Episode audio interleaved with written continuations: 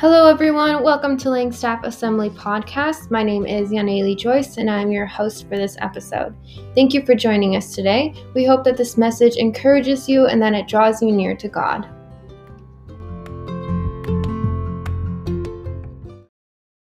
In the early 16th century, there was a German monk. And he was awakened to the clear truth of the gospel that a person is made right with God by faith alone, in Christ alone, based on the work of Christ. And that monk, of course, was Martin Luther. And on October 31st, 1517, Martin Luther nailed what are now known as the 95 Theses to the door of a church in Wittenberg, Germany, and he was challenging the teachings of the church of his day. And that action that he took, it, laid, it led to a cascade of events that ultimately culminated with his excommunication from the church. It then led to him being brought before what was called the Diet of Worms, which was a, a council of the Holy Roman Empire, where he was charged and put to trial for his beliefs, which were from the Word. He really faced great danger. He faced danger of execution for heresy. And through the many difficulties that this man, Martin Luther, faced in his life, in times of difficulty, he was known to say this Come and let us sing the 46th Psalm. Come, let us sing the 46th Psalm. This psalm, which we will read, was a bedrock for Martin Luther. It was a foundation for him when everything else in his life was being shaken and, and upturned. This was a psalm to which he would turn. It was based on this psalm that he wrote that famous hymn, A Mighty Fortress is Our God, a bulwark never failing. Our helper, he, amid the flood of mortal ills prevailing. That was the 16th century. In the early 20th century, during the First World War, there was a small island community in Scotland. And as the men were drafted to war, the people of the island would gather at the shore to see them off. And as they sent them off, they sang the 46th Psalm from the Scottish Psalter. And it goes like this this is just a short excerpt of it God is our refuge and our strength. In straits, a present aid. Therefore, although the earth remove, we will not be afraid. Be still and know that I am God. Among the heathen, I will be exalted. I on earth will be exalted high. Our God, who is the Lord of hosts, is still upon our side. The God of Jacob, our refuge, forever will abide. And for centuries, this psalm has been a comfort to many saints who have gone through difficult times. Perhaps there have been times in your life when you've turned to this psalm for comfort. There have been in mine. Most recently, I think back to the start of the COVID pandemic. As some may know, I, I work as a family doctor, and at that time there was so so much uncertainty and unknown, and and and what was coming. And uh, there were days when I would drive to work and just feeling that anxiety of uncertainty of what what was to come and what to expect. And this psalm was an encouragement and a comfort to me in those days. In each of our lives, there will come times of difficulty and of hardship. Perhaps this is one of those times for you. And I pray that this psalm will be a comfort and a help, encouragement to you today. In some ways, really, this is a time of difficulty for us all, isn't it? Think back the past two years of life with restrictions and fears and uncertainties. So, as Luther would say, come, let us sing. Let us read the 46th Psalm. So let's read the psalm together. God is our refuge and strength, a very present help in trouble. Therefore, we will not fear. Though the earth gives way, though the mountains be moved into the heart of the sea, though its waters roar and foam, though the mountains tremble at its swelling, Selah. There is a river whose streams make glad the city of God, the holy habitation of the Most High. God is in the midst of her, she shall not be moved. God will help her when morning dawns. The nations rage, the kingdoms totter. He utters his voice, the earth melts. The Lord of hosts is with us. The God of Jacob is our fortress, Selah. Come, behold the works of the Lord, how he has brought desolations on the earth. He makes war cease to the end of the earth. He breaks the bow and shatters the spear. He burns the chariots with fire.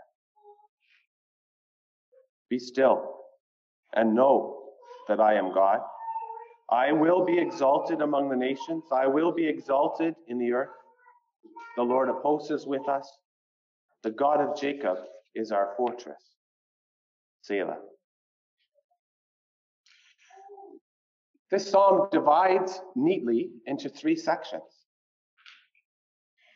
And each of those sections is, is separated by that little word Selah.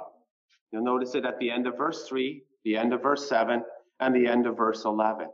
And that word is, is a musical term. It, it reflects a pause or an interlude to stop and reflect and to meditate on what has just been sung. This first section, the first stanza of the psalm, verses 1 to 3, we see there the promise of God's protection. The promise of his protection. The second section, verses 4 to 7, is the promise of God's presence. The promise of God's presence with us.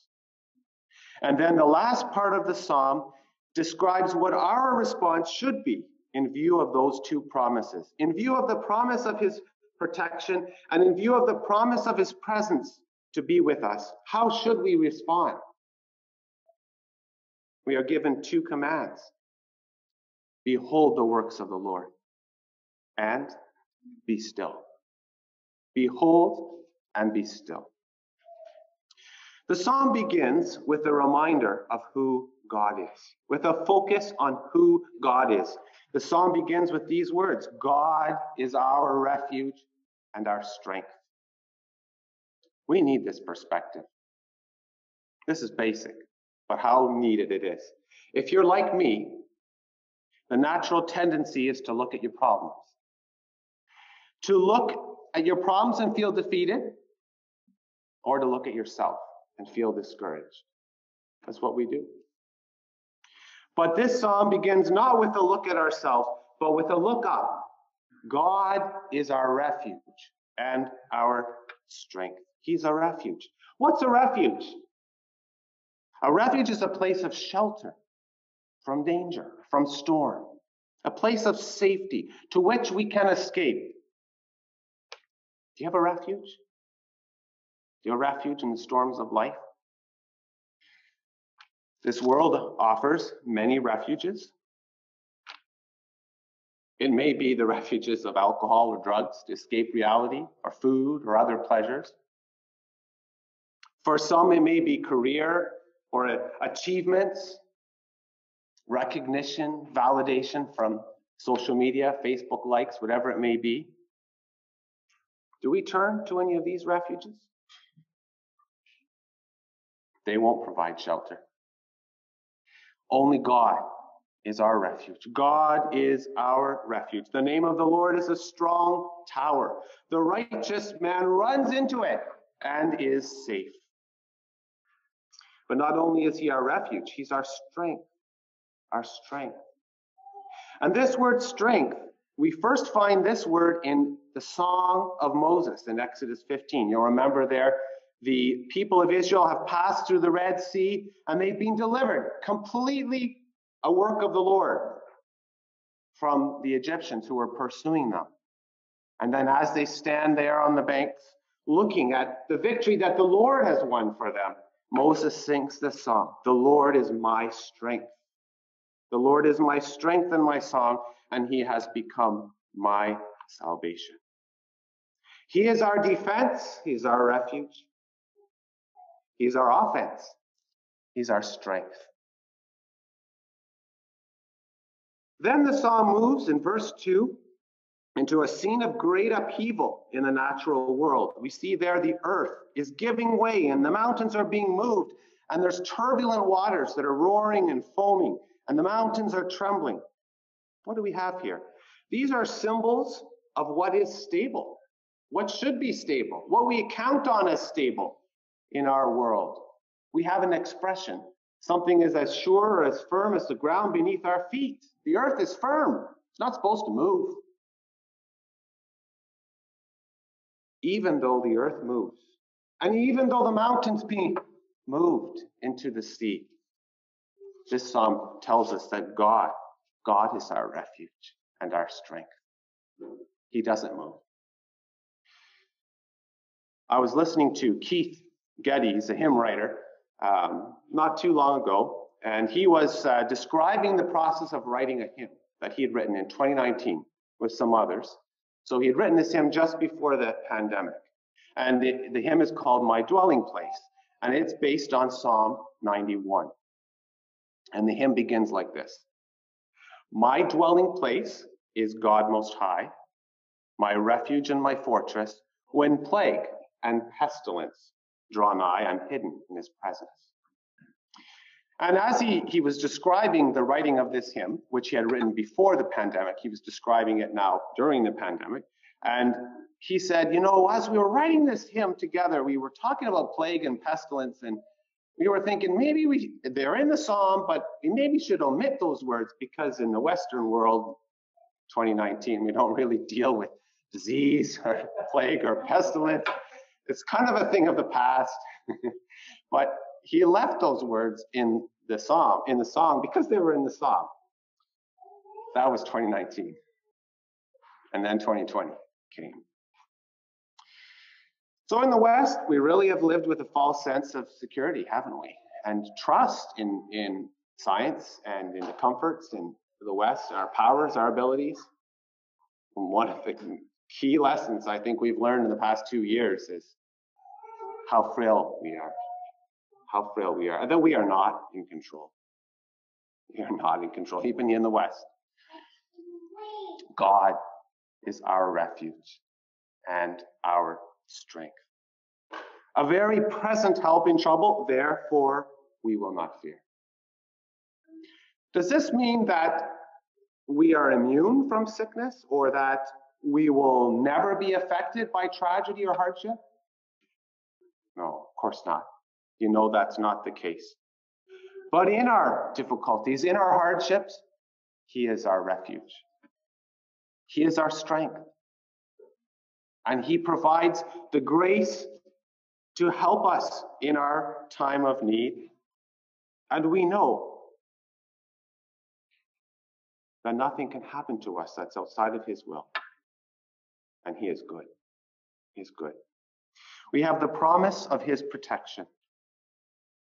But now we move into the next section and we see here in verse 4 to 7 the promise of his presence. The promise of his presence with us.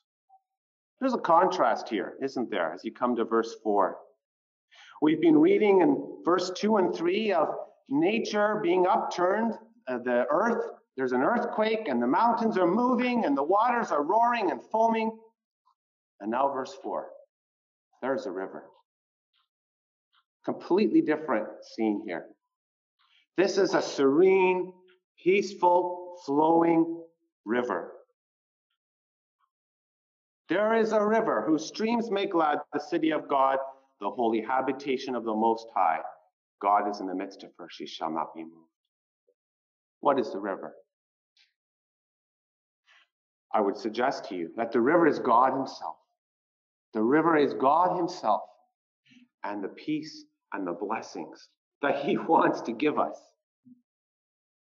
Isaiah writes in Isaiah 33 and 21 The Lord in majesty will be for us a place of broad rivers, and streams. Come to the New Testament, and the Lord Jesus cries out in John chapter 7 Whoever believes in me, as the scriptures say, out of his heart will flow rivers of living water. And then John explains this to us. He says, Now, this he said about the Spirit of God Himself. This he said about the Spirit, whom those who believed in him were to receive. If we have fled for refuge to Jesus, if we have come to him for the forgiveness of our sins and found our refuge in him, God's Spirit lives within us as a never ending stream, a never ending river of strength, of peace. No matter what may come, there is a river whose streams make glad the city of God, a never failing source of divine grace and peace. You know, when an ancient city was attacked, one of its greatest fears was that its water supply would be cut off. A city could defend itself if it had strong, high walls. But you know, if you were under siege and you had great, strong walls but no water, that was it. There are some commentators who believe this Psalm 46 was written in the days of Hezekiah, around 701 BC. And I was reading in National Geographic, interestingly, of how Hezekiah prepared for this siege in 701 BC. As the world superpower of his day, Sennacherib of Assyria, came against him. Far outnumbered, Hezekiah was far outnumbered by this mighty army that was coming against Jerusalem. They had strong walls, the city was high, so it was defensible, but there's no river going through Jerusalem. The water supply to Jerusalem came from the Gihon spring, which came out of a cave outside the city. And so they needed to prepare. There was a siege coming. They needed a water supply. And it's a, it's a marvel archaeologists tell us a marvel of ancient engineering that what Hezekiah did was he tunneled through the rock under the city to form an aqueduct to this spring. And then he stopped up. Second Chronicles tells us this. Just a short clip in Second Chronicles of how he stopped up the entrance to the cave. And they had a water supply that would go from this Gihon spring under the rock into the city for when the siege came. Perhaps there's an allusion to that here. But in this psalm, it's not the Gihon spring, it is God Himself. He is the river whose streams make glad the city of God, the holy habitation of the Most High. The writer to the Hebrews says this I will never leave you. God has said this. I will never leave you or forsake you. So we can confidently say, The Lord is my helper. He is with us, a never ending supply. He is with us. I will not fear. What can man do to me? Now, the scene changes again as we come to verse 6. Again, it's, it's a scene of turmoil. The nations are raging, the kingdoms totter. This is now not natural evil, as we saw in the first section. First, verses 1 to 3, it's the natural world. But now this is the world of men and women. The nations are raging, the kingdoms are tottering. Are the nations raging today? The nations are raging today. Whether it's political unrest, you think of what's happening in Europe. NATO is just on edge, and the world is watching as those troops amassed by the Ukraine Russian border, there's political unrest. There's social unrest. We won't get into the different causes of social unrest today, but how great are the divides within society to the nation to the south and in our own nation?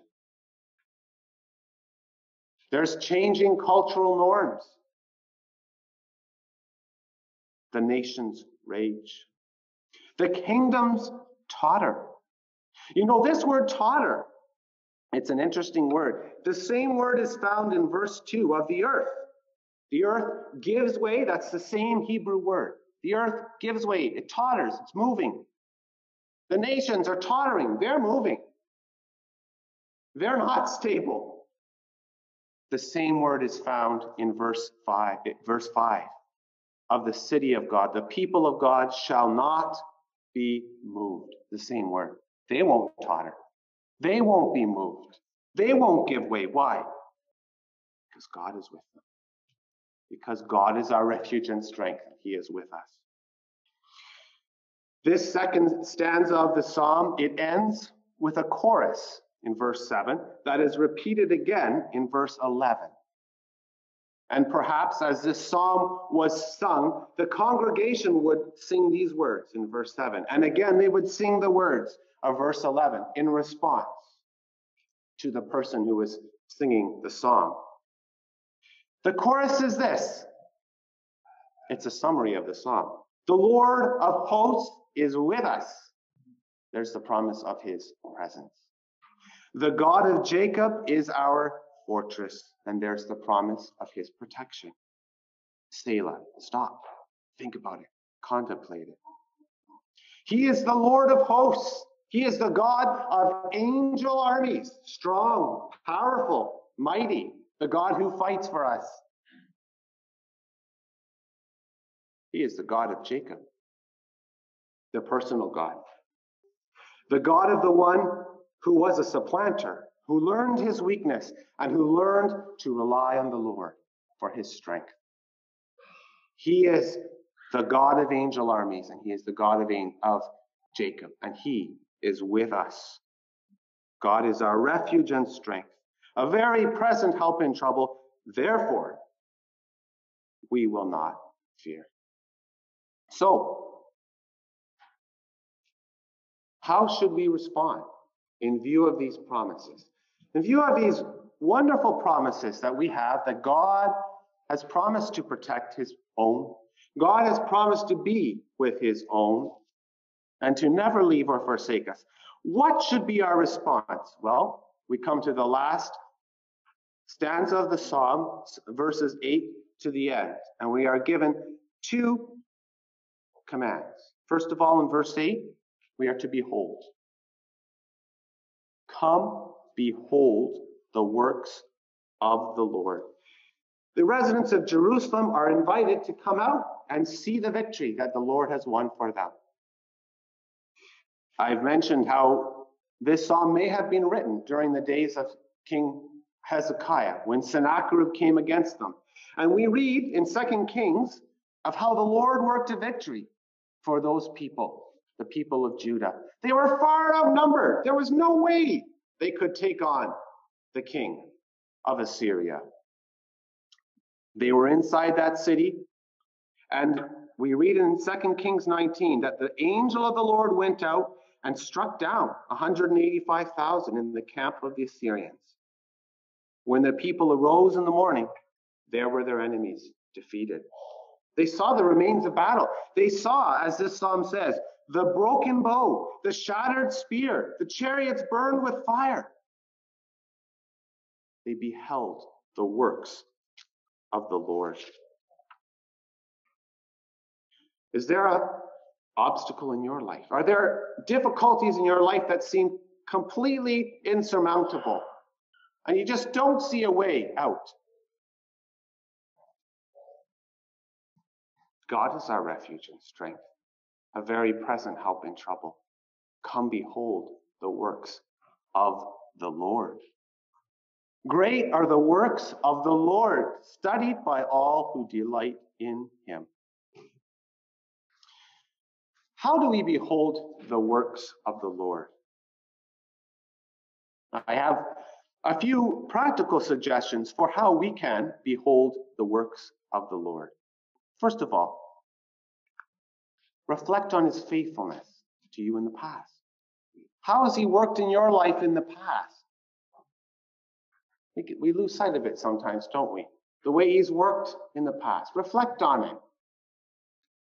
The old hymn, Count your blessings. Name them one by one. It will surprise you what the Lord has done. You know, there's many examples of this reflection in the Psalms. Time and time again, it seems David especially, he will reflect on how the Lord has worked in his life. One such example is Psalm 34. And if you read the heading of the psalm, it says that he wrote this psalm when he changed his behavior before Abimelech. It was a time of fear for David, a time when he was fleeing from Saul and he fled to the king of Philistines, but then he was in danger there and he had to flee. But he wrote this psalm, Psalm 34, and I'll just tell you a short excerpt from that psalm. He says, I sought the Lord, and he answered me, and he delivered me from all my fears. This poor man cried, and the Lord heard him and saved him from all of his troubles. Oh, taste and see that the Lord is good. Blessed is the man who takes refuge in him. He was reflecting on the faithfulness of the Lord in his life, and he was writing it down. That's actually a good thing to do, too. Write it down. What the Lord has done for you. That helps us to behold the works of the Lord. But secondly, consider what he has done in the lives of others. It's good to talk about what the Lord has done and tell others. They benefit from it too. What the Lord has done in the lives of others. You can read biographies. That can be a, a big encouragement to read how the Lord has worked in the lives of other believers in their times of difficulty we can behold the word of the works of the Lord by reading his word. Read his word. See how he has worked in his word and behold the works of the Lord. Of course, we should behold the greatest work of the Lord. We have been doing that this morning. Spend time at the cross. Meditate on the cross. What an encouragement that is. In times of difficulty, you doubt the goodness of God, go to the cross. Go to the cross. Meditate on the cross. You know, this psalm says in verse 1 that God is a very present help in trouble. He is a very present help to us in trouble. You know where else we find that Hebrew word for trouble? We find that same word in Psalm 22, the Psalm of the Cross. And there in that Psalm, David writes words that were true of the Lord, of the Lord Jesus as he suffered. And we read those words in Psalm 22 Be not far from me, for trouble is near. There is none to help. On the cross, trouble was near to him, and God forsook him. God laid our sins upon his Son, that we might be forgiven of our sins, and that we might have this promise that God is a, a refuge to us and a strength and a very present help in trouble. He will never leave us, He'll never forsake us. But trouble was near to him. This psalm speaks of a serene river, a river of peace that is ours. Of course, we know that waters of rest are ours because he passed through waters of wrath, troubled waters of the cross for us. I don't know each one here in the audience today. Maybe you don't know the Lord. Maybe He isn't your refuge and your strength. The Lord Jesus suffered for sins, the just for the unjust. He passed beneath those waters of wrath that we might be forgiven in order to provide us a refuge for our sins, to provide us peace with God. And if you haven't trusted Him, you can put your faith in Him. He'll save you. He'll be for you a refuge. He'll be our strength and a very present help in trouble, and he will never leave you or forsake you. Come behold the works of the Lord. But in closing, there's another command in verse 10. We are first of all to behold the works of the Lord, but then the psalm says, Be still Be still and know that I am God. Beholding the Lord, beholding the works of the Lord, it will help to lead to stillness. As I see what the Lord has done, I, as I meditate on his power, on his greatness, and his might, I rely less on my own strength, and I can be still. This expression, be still, it may be spoken to the nations, as in silent, stop, striving, I am God. And that's true. But I think that in a special way, as those who belong to the Lord, we can appreciate these words. As we see the greatness of God, as we enjoy Him as our refuge and strength, we can be still. We can be still and know that He is God. What does it mean to be still? How can we be still? Well, again, spend time in the Word.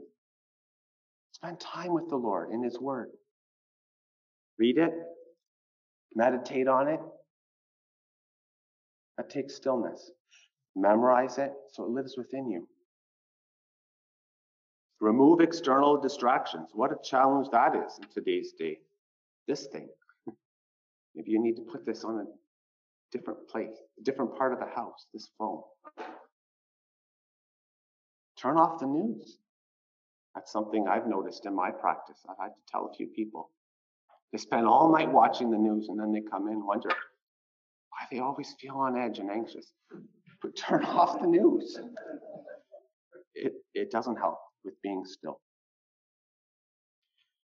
Spend time with the Lord in prayer. Spend time with Him in prayer. We read in Philippians do not be anxious about anything, but in everything by prayer and supplication with thanksgiving. Let your requests be made known to God. And the peace of God, which surpasses all understanding, will guard your hearts and minds in Christ Jesus. Be still. And finally, I would suggest another way to be still. Consider the role of singing. Consider song. How we miss that in the pandemic, the way the people of God gathered together to sing. We can sing on our own. You can sing in your house with your family. Second Chronicles, we read another great story of how the Lord worked a deliverance for his people. It was Jehoshaphat, king of Judah in those days. And again, a great horde was coming against him. And Jehoshaphat, we read, was afraid. He set his face to seek the Lord. And he said this We do not know what to do. You ever been there? Don't know what to do? We do not know what to do, he said, but our eyes are on you. And there, as the people were gathered together, praying to the Lord, the Spirit of God came on a prophet. And the prophet said this Thus says the Lord to you, don't be afraid, do not be dismayed at this great horde, for the battle is not yours, but God's. You will not need to fight in this battle. Stand firm, be still. Stand firm, hold your position, and see the salvation of the Lord. And their response is incredible. Jehoshaphat and the people, as this army is marching towards them, they worship the Lord and they praised him with a very loud voice. The next day, they went out to meet this army, again, far outnumbered. And you know what Jehoshaphat did? It's not something that anyone in military intelligence would advise you to do today. He appointed singers. He appointed singers to go before the army. And they sang, Give thanks to the Lord, for his steadfast love endures forever. Can you picture that? This army, small army, going against a great army. That horde of people must have thought, These people are crazy the singers going before them, praising the Lord. When they began to sing and praise, the scripture said, the Lord set an ambush. They didn't even have to fight. They looked and their enemies were defeated. Come behold the works of the Lord. Be still, be still, and know that I am God. So consider the role of singing in the struggle, in daily difficulties, because it helps to be still and know that I am God. And so here in this psalm, we have the promise of God's protection. He is our refuge and our strength and a very present help. We have the promise of his presence. God is in the midst of her. The Lord of hosts is with us. There is a river whose streams make glad the city of God. Therefore, therefore, let us behold the works of the Lord. Let us be still and know that he is God. And I close with the words of a hymn writer, Katharina von Schlegel. She said this Be still, my soul. The waves and winds still know his voice who ruled them while he dwelt below. Hey, thank you so much for listening. What a privilege it was to share God's word with you today. We pray that you were fed, strengthened, and more equipped to run the race with perseverance. To listen to more podcasts like this, make sure to subscribe. For more content from Langstaff and to connect with us, go to langstaffassembly.com. Have a blessed day, and we'll see you next time.